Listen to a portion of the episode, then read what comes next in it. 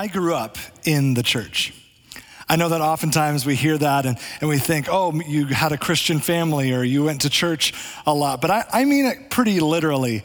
My dad was on our church board, my mom was in the choir, and my siblings and I were a part of just about everything that we could be signed up for. And so we pretty literally grew up in the church. We played hide and seek in the corridors. We were at every kids' event, student event, all of those things that we could do. We were there. But what I realized when it came to like my middle school, junior high years is that I wasn't very well connected to the people of my church. I was all connected to the programs. I knew what was going on, all of those things, but we lived pretty far away from the church that we were a part of. And so I realized, man, nobody goes to my school, nobody lives in my neighborhood. We also had kind of a rotating uh, list of, of student pastors, youth pastors in my junior high years. And so uh, we always had different volunteers, different teams, and even a different pastor in charge of our, of our youth group. And so there, it wasn't uncommon for me to show up to youth group and get a visitor's card and be asked, How did you find us this week? And be confused as to how to even answer because I'd been around for a very long time. And so, kind of out of that uh, frustration and, and that confusion of, of not being known, not being recognized, to kind of feeling like, man, this is my church home, but the people here don't seem to know me. I got invited by my best friend to visit a small community church just down the road from my house. And after I visited for the following weeks, months, I got texts from our uh, from the student volunteers there. I got phone calls from the youth pastor. I even got a birthday card in the mail signed from all of them saying, "Man, we're so excited that we get to know you." And for the first time in a long time, I felt known. I felt like as an individual, my presence mattered in this group of people. And so it changed everything. I started walking down the street every week on my own just to get to this community of people that really cared about who, who I was. And it was in that community of people, it was in that church family that I really chose to follow Jesus. It was in that community that I got baptized. It was in that community that I was invited into ministry, that I saw the excitement of serving God, and I haven't stopped ever since. Well, my name is David, and I'm the pastor of groups here at Abundant Life Church. And, and one of the things I love about what I get to do here, about my job here, is that I get to invite people into that community of the church that I have so deeply fallen in love with. That I get to help create spaces where people can be known, as more than just a face, as more than just a name, where we can get to know each other's strengths and passions and ideas and what God is doing in each other's lives. That is so exciting to me. And so it's such an honor to be here, to be a part of this church family, and I'm so glad that you're joining us today. We have been in this teaching series called Kingdom Culture for a couple of weeks where we've been looking at the church, the family of God. What does it look like? What is it about? What is it meant? To be. And as we've been doing that, we've been treating Acts 2 as kind of a home base as, as we walk through uh, what the early church was doing. This group of people that was so excited about Jesus, what did they actually do? And I recognize some of you at this point may be asking, are we really going to read Acts 2 every week? And let me settle your worries for you. Yes, we're absolutely going to read it every week. Let's read it together right now. Acts 2, verses 42 through 47, all of the believers devoted themselves to the apostles' teaching and to fellowship and to sharing in meals, including the Lord's Supper, and to prayer. A deep sense of awe came over all of them, and the apostles performed many miraculous signs and wonders, and all the believers met together in one place and shared everything they had. They sold their property and possessions and shared the money with those in need. They worshiped together at the temple each day met in homes for the Lord's Supper, and shared their meals with great joy and generosity, all the while praising God and enjoying the goodwill of all people. And each day the Lord added to their fellowship those who were being saved. Now, you may have noticed as we've walked through this series that we've talked about the apostles' teaching, we've talked about prayer, but we skipped over something I think is, is pretty important fellowship and food. Let's look again. It says, All the believers devoted themselves to the apostles' teaching and to fellowship and to sharing of meals, including the Lord's Supper and to prayer. It may be news to you, but the church potluck is not a recent invention. We've been doing it for a very long time. And we'll see that community was a core part of following Jesus, a core value of the early church and that we cannot truly choose to follow Jesus without community without one another. So if you have a Bible with you, I invite you to join me in 1 John chapter 2. And if you're taking notes, the title of this message is Where's the Love? Where's the Love? Now, I already shared with you that I have a deep love for the community of Christ.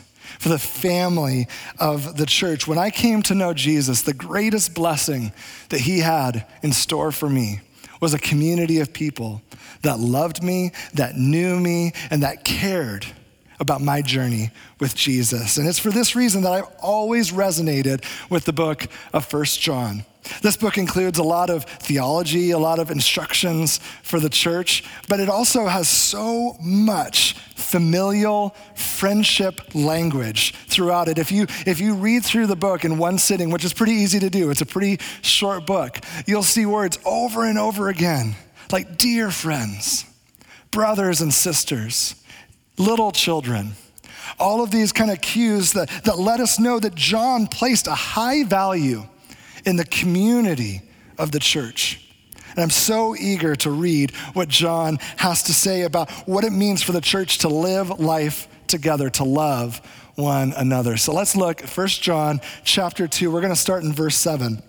It says, "Dear friends, I'm not writing a new commandment to you, rather it's an old one you have heard from the very beginning." This old commandment to love one another is the same message you heard before, yet it is also new. Jesus lived the truth of this commandment, and you also are living it. For the darkness is disappearing, and the true light is already shining. Now let's stop here because it's a little bit confusing. How can a commandment be old and yet also new?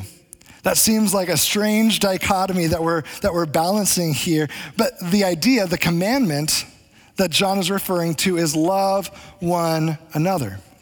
And this idea isn't new. We see it in the, in the Old Testament. We see it as, as, as the Jewish people were, were seeking to follow God, that it was all throughout the law to care for and love one another. When Jesus was asked about the, the greatest commandment, the greatest commandment that already existed from the Old Testament, he said, Love the Lord your God and love your neighbor as yourself.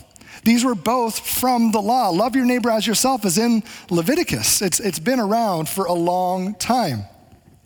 And technically, it had always been a part of the law, and there were these specific, prescribed ways to show that love, to express love according to the law. But what changed? Why is it suddenly new?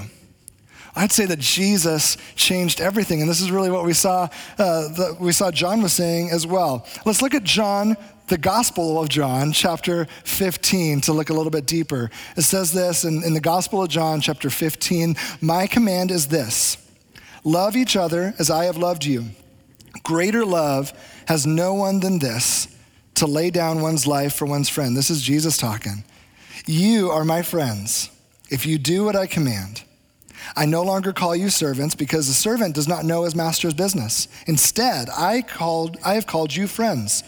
For everything that I learned from my Father, I have made known to you. You did not choose me, but I chose you and appointed you so that you might go and bear fruit, fruit that will last. And so that whatever you ask in my name, the Father will give you. This is my command love each other. Jesus, in this in this section, in these words, broke down the hierarchical norms of his day, displayed actual love to his disciples and throughout his time on earth. Look at this. He called his disciples friends. His disciples, who, who really are apprentices, we might today call them interns, right? Just learning what this is. And, and for him, they're unpaid interns. But he called them friends. He broke down this barrier that was between them. I'm here, you're here. No, we are friends. And then goes even further to, to redefine what love and friendship are, to lay down one's life for one's friends. And then he lived that out by dying so that his disciples could experience life, so that you and I could experience life. See, before love was defined by a bunch of do's and don'ts, have you done these things? Then yes, you've loved. And Jesus' message is okay, let's clear the decks. Just love God and love one another. And I'm going to show you how. You're not in this alone. Let's continue in 1 John, uh, verse 9. Uh, 1 John 2, verse 9. If anyone claims, I am living in the light, but hates a fellow believer, that person is still living in darkness. Anyone who loves a fellow believer is living in the light and does not cause others to stumble. But anyone who hates a fellow believer is still living and walking in darkness. Such a person does not know the way to go, having been blinded by the darkness. Do you recognize the significance of what John has written here? You see, in the New Testament, tr- the source of light throughout the, the gospel, throughout the apostles' writing, the source of light is Jesus. So to, to walk in the light means that you've encountered Jesus. It means that He is lighting your way, that you are following Him. But to walk in darkness, that means either you haven't encountered Jesus or somehow you have stopped following Him. You've gone your own way. You're now lost and stumbling around in the darkness. You've lost your source of light. So John is going as far as to say if you are not loving, your fellow believer, if you're not loving other Christians, you're in the dark. You're not following Jesus anymore. I encourage you, take an inventory of the way that you treat and talk to other people. Are the words that you use dehumanizing? Are the, the words that you use belittling? Think about the memes and the, and the social media posts that you share. Are they rude? Are they insulting? Are you finding yourself enjoying memes that are rude and insulting? How often and over what are you willing to question the salvation of your brother or sister in Christ, or even just break off relationship altogether? Consider these things and know that these are signs, these are indicators of your own spiritual health. Because the second we choose to stop loving other people, we choose to stop following Jesus. And I, and I promise you, there is no issue, there is no stance, there's no opinion, there's no candidate that is worth walking away from Jesus. This, this may seem harsh to talk about, but it's the language that John is using, and he's driving home the point that loving one another is not this bonus of following Jesus. It's not an elective, it's not just a nice idea, it is central to the gospel.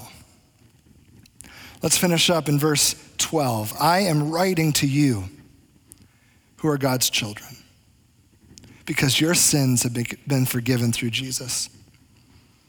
I am writing you who are mature in the faith because you know Christ who existed from the beginning. I am writing to you who are young in the faith because you have won your battle with the evil one. I have written to you who are God's children because you know the Father. I have written to you who are mature in the faith because you know Christ, who existed from the beginning. I have written to you who are young in the faith because you are strong. God's word lives in your hearts, and you have won your battle with the evil one. See, we see John's concern here is, is so deep because it's an in house message. He's writing to the church, he's writing to those who already know Jesus. And he's recognizing some are still in the light because they're loving one another, but some have drifted into darkness because they've let hate consume them. But this letter is addressed to those who are mature in the faith and those who are young in the faith. We see that both are valuable in the community. Both have, have had their sins forgiven. They've won their battle with the evil one. And both are children of God. And guess what? That means they're family. And as I shared before, that means so much to me, and it meant so much to John. But family is both beautiful and messy. I think you know this, and I know this that there are real high points and low points. I get a picture of this almost every day. I have a, a son named Colson who's five years old, and a daughter named Iris who is two. And Iris loves to play by herself absolutely loves it. She's known for, for grabbing a toy, going to some distant corner of our home, and, and loving having some alone time. But that just doesn't compute with Colson. He loves being around people, he loves talking to people. And so, as you can probably uh, tell, this is going to cause a lot of, of conflict and misunderstanding. And it does almost on a daily basis of getting in each other's space and then running away and not understanding why they need to, to run away and get their own space. And this is kind of a simple uh, picture of this, but, but we all know that differences make families messy. Differences in personality, differences in, in, in, the way we process things and the way we understand things. Uh, we don't understand each other. And, and, and many of you have similar stories, either with your own kids or maybe with your siblings, your own family. And maybe for some of you, this has led to a separation or breaking of relationship because those differences just could not be overcome. And somehow we handle differences with strangers. We handle them with coworkers, we handle them with teammates or, or, or, or just, just people in our lives. But when it comes to family, when it comes to close relationships, it's so much more difficult. Why is that? Why is there this innate sense that the people I'm closest to need to agree with me? We need to do things the same way. Maybe it's, it's because we care so much about them. We care so much about their well being that we want them to, to think or do things the right way, which is, of course, our way. It just so happens. And I think the same is true in the church family. Uh, Barbara Brown Taylor wrote that the problem is many of the people in need of saving are in churches. And at least part of what they need saving from is the idea that God sees the world the same way they do couple of weeks ago, Pastor Aaron shared a prayer that Jesus prayed for you and for me, for all the people that would, that would believe on the, on the apostles' teaching. And his prayer was this that they would be one, that you and I would be one. Jesus desired unity in the family of God, unity in the church. And as we pursue this unity together, it's so easy to fall into the trap that, that we need to agree with each other on everything. And that is what unity means. But what if unity is so much more than just agreement? Of course, there are essential beliefs that the church has held through, through all times and throughout the world. Those are things that we agree on as, as being a core of our faith in Jesus. But when it comes to everything else, when it comes to the way that we vote, the way that we raise our family, the, the issues in our community and around the world that we view as most important, there's all sorts of room for differences, for discussion, for growth areas that we can disagree from one another, but, but also learn from one another. And as we look through Jesus' words, as we look through the letters of the apostles, there's never this grand command or challenge for us to agree with each other on all things. What is our command? To love one another. And so the foundation of, of unity is not agreement, it's love. It's love. And in order to be unified, we, we have to learn to love through our differences. Now, notice I, I, didn't say in spite of our differences. Sometimes we hear that. I've heard that a number of times in marriage conferences that, that we need to love in spite of our differences. But for me, that's always been a bit oxymoronic. You know why? Because spite is a synonym for hate. It's true. I, I checked the thesaurus. You're, you're welcome to check your thesaurus at home. But, but they have a similar definition spite and hate. And so when we say, I love you in spite of, we might as well be, be saying, I really love you, but I hate this part of you. And so, in that way, we, we put our own conditions on this love rather than basing our love on Christ alone. That because Christ loves the world, we love the world. See, Jesus doesn't put many of these conditions on our love that we tend to do. I love you, but I love you, except I love you in spite of. No, love one another. Instead of loving in spite of, we need to learn to, to love through. We are called to love through our differences. To recognize that, that most differences that we run into are really, truly a matter of opinion and not a sin issue. These aren't things we need to be going after each other on. There are things that we can truly differ on and stay in relationship. Consider what someone of a different perspective may continue, contribute to the family of Christ what they might bring to the table, what you might learn from them. And rather than allowing your differences to drive you apart from people, allow it to be a force to draw you near to one another. To say, man, I don't understand that. I don't agree with it. Can I hear more? Rather than, whoa, whoa, I don't agree with that. I don't know if I, we can be friends anymore. See, that, that is coming from an, an approach of fear. Christ is calling us to have an approach of love of, man, I love you, I care about you, I think you are a valuable, intelligent person. And because we disagree, I want to hear more about what you have to say, whether or not I agree with you. But what does this kind of love, loving through our differences, look like in the family of God, in the church? I think we have to learn to invest and invite. You see, everyone that is a part of this church family is on a spiritual journey. Whether or not you've, you've chosen to, to follow Jesus, whether or not you've made that decision, you've asked questions about your purpose, about the, the world around you, about your life and what it really means. And we can choose to pursue that journey alone, but man, it's not what Jesus has in store for us. Jesus prayed that we would be unified. How can we be unified alone? He prayed that he, he commanded that we would love one another. How can we love one another alone? And Jesus himself walked his spiritual journey with his disciples, with his friends, with a community of people. I've spoken to so many people that, that actually have strategies to avoid people in church gatherings. And they're really creative and they're really effective.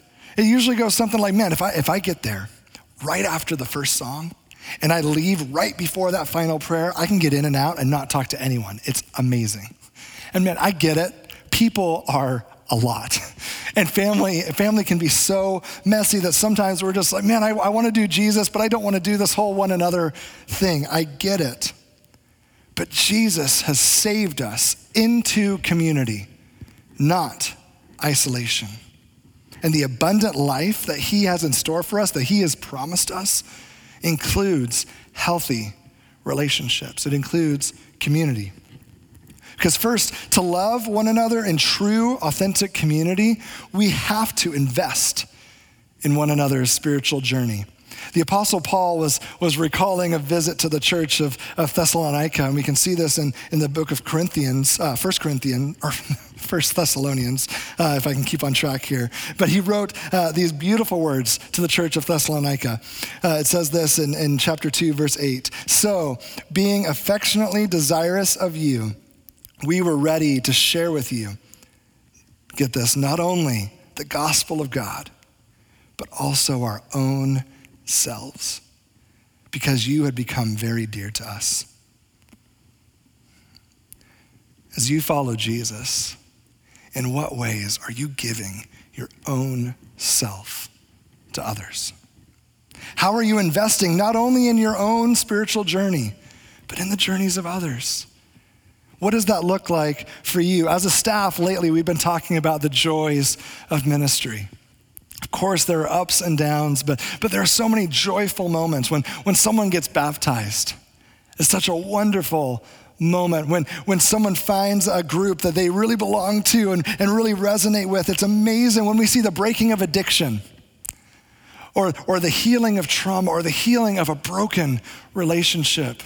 It's so wonderful to be a part of what God is doing, to see someone serve for the first time or go on a mission trip for the first time. Oh, it's, it's, it's fantastic to be around. It's incredible to be a part of what God does in the life of others. And this isn't just exclusive to staff. I talk to life group leaders and, and student volunteers and kids volunteers and parents and just friends who have chosen to be a part of the spiritual journey of another person and walked away with their own lives changed. It's an incredible thing to be a part of. And it's the joy of being a part of the family of God that we get to follow Jesus together, to spur each other on, to celebrate with one another. And then, second, to live, uh, to love one another in true, authentic community, we have to invite others into our own spiritual journey. Now, this is the hard one. It can be easy to invest in other people, right? Because it's, it's so fun and enjoyable, and there's these great, uh, uh, joyous pieces that we can share with one another, but to invite someone into yours, man, that can be vulnerable. That can be intimidating. However, a, a community of people that's just investing in other people without inviting, that's not healthy. It, it communicates that I've got it all figured out. I've got everything to give, but don't touch my life. Don't be a, don't be a part of what God's doing here because I, I, I, I kind of own that. And, and it might get messy if I invite you in. But I don't know about you, there's a lot that I still need to figure out. And I think it's going to be that way for, for quite a long time. I think this relationship has to be reciprocal, where we are investing in the lives of others, but also inviting others into ours to have that constant reciprocal relationship where God's working in my life, God's working in your life, and we are working in one another's lives. And it may not be someone who's older or wiser than you. It may not be someone who agrees with you on most things or anything other than Jesus. But it might just be someone who loves you and loves Jesus and is committed to walking this journey with you. Brene Brown wrote that we cultivate love when we allow our most vulnerable and powerful selves to be deeply seen and known. And when we honor the spiritual connection that grows from what, uh, that offering with trust, respect, kindness, and affection. Now, you might be sitting here thinking, man, I don't even know where to start. I don't know anyone in our church, and man, COVID sure didn't help. Uh, it's not the easiest time to get to know other people in our, in our church family. And you might be sitting there thinking, man, I've got lots of friends, but none of them are following Jesus. I don't really know where to go from here. And man, I've been there. That is, that is a tough place to be. But it's also exactly why we believe life groups are, are such an incredible piece of our spiritual journeys. We talk about them all the time because authentic and loving community doesn't happen on accident. I think we would like it to, to just spring up organically that all of a sudden I have this group that loves Jesus and encourages each other, but I, it has to be intentional. Like most other areas of health, our physical health, mental health, our spiritual health doesn't put itself together on accident. We have to be intentional. And that may mean stepping out of what's comfortable. It may mean stepping out of your regular routine in order to pursue something new. And we know that entering into a new group is intimidating and it's stressful, it might be risky. And that's why all of our life groups begin with Rooted. And you've heard about Rooted, we've been announcing it uh, for some time. It's all about giving you an opportunity to experience Jesus in new ways and alongside other people that are on that same journey. It gives you 10 weeks to really figure out what does it mean to invest in the spiritual life of another person? What does it mean to invite other people into my spiritual life? Now, we offer Rooted two times a year in the, in the fall and the spring, and, and our fall season is just about to start. It starts this afternoon.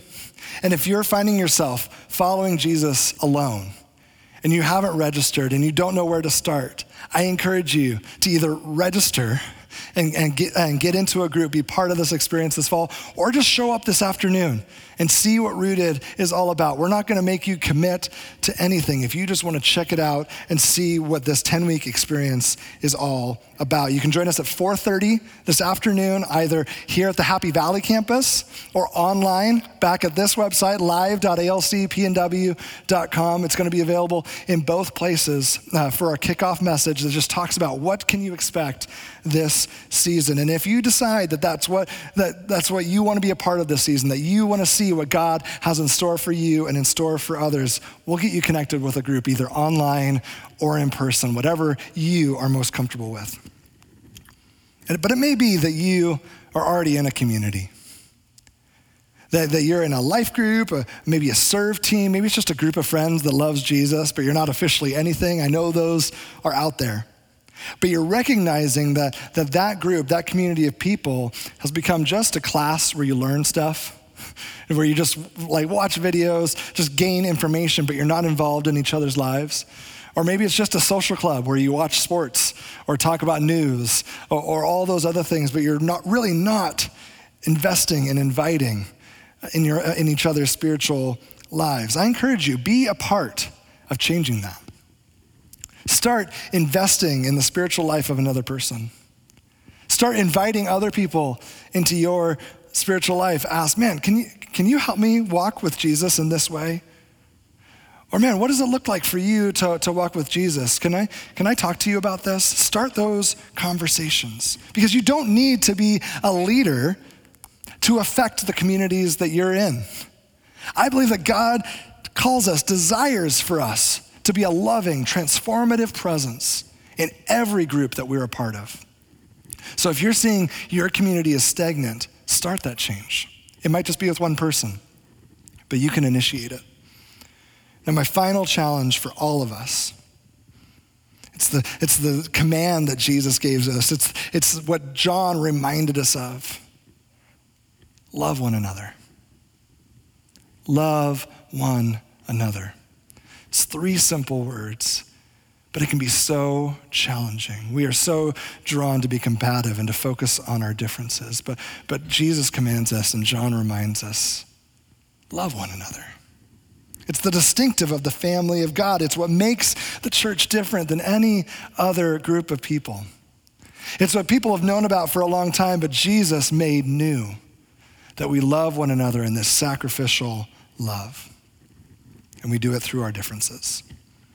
I want to close with the words of the theologian John Wesley. He, he stated this so simply and so beautifully Do all the good you can, by all the means you can, in all the ways you can, in all the places you can, at all the times you can, to all the people you can, as long as ever you can.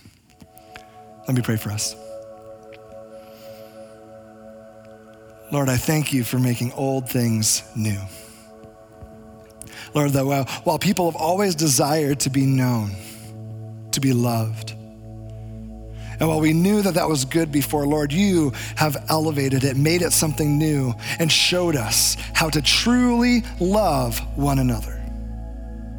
To go beyond ourselves, to think outside of our own journey and our own needs. And Lord, invest in one another. Lord, to live in community. Lord, I thank you that you did not save us into isolation. You saved us into a community. We do not have to walk the spiritual journey alone. In fact, if we do, we're missing something. Because I know that when you speak to us, so often it comes from the mouths of other people.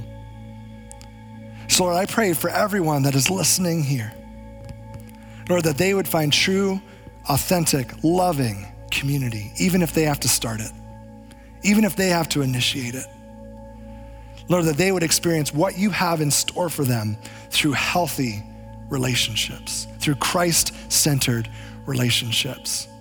Lord, may we all take another step in loving other people because it's where we all fall short from time to time. Lord, would we truly focus in this season on loving one another as you have loved us. In Jesus' name, amen. I want to thank Pastor David for such a, a great message for us today. Uh, if you have a friend that you think would benefit from this message, uh, we just want to let you know that our messages are posted online. You can find them at our website, and it's a great opportunity to share with those around you. Um, we look forward to seeing you next week. I hope that you have a fantastic uh, week ahead. Next week, invite a friend, invite someone to join you. Maybe you start a watch party at your house. And as always, if you have a prayer request, if you have a prayer need in your life, as a church, we want to support you in that. We want to be praying for you this week. We'd love to know what's going on in your life. There's a link at the top of, of the page. If you just click on that, and our team would love to be praying for you this week. Have a fantastic week, and we'll see you next time.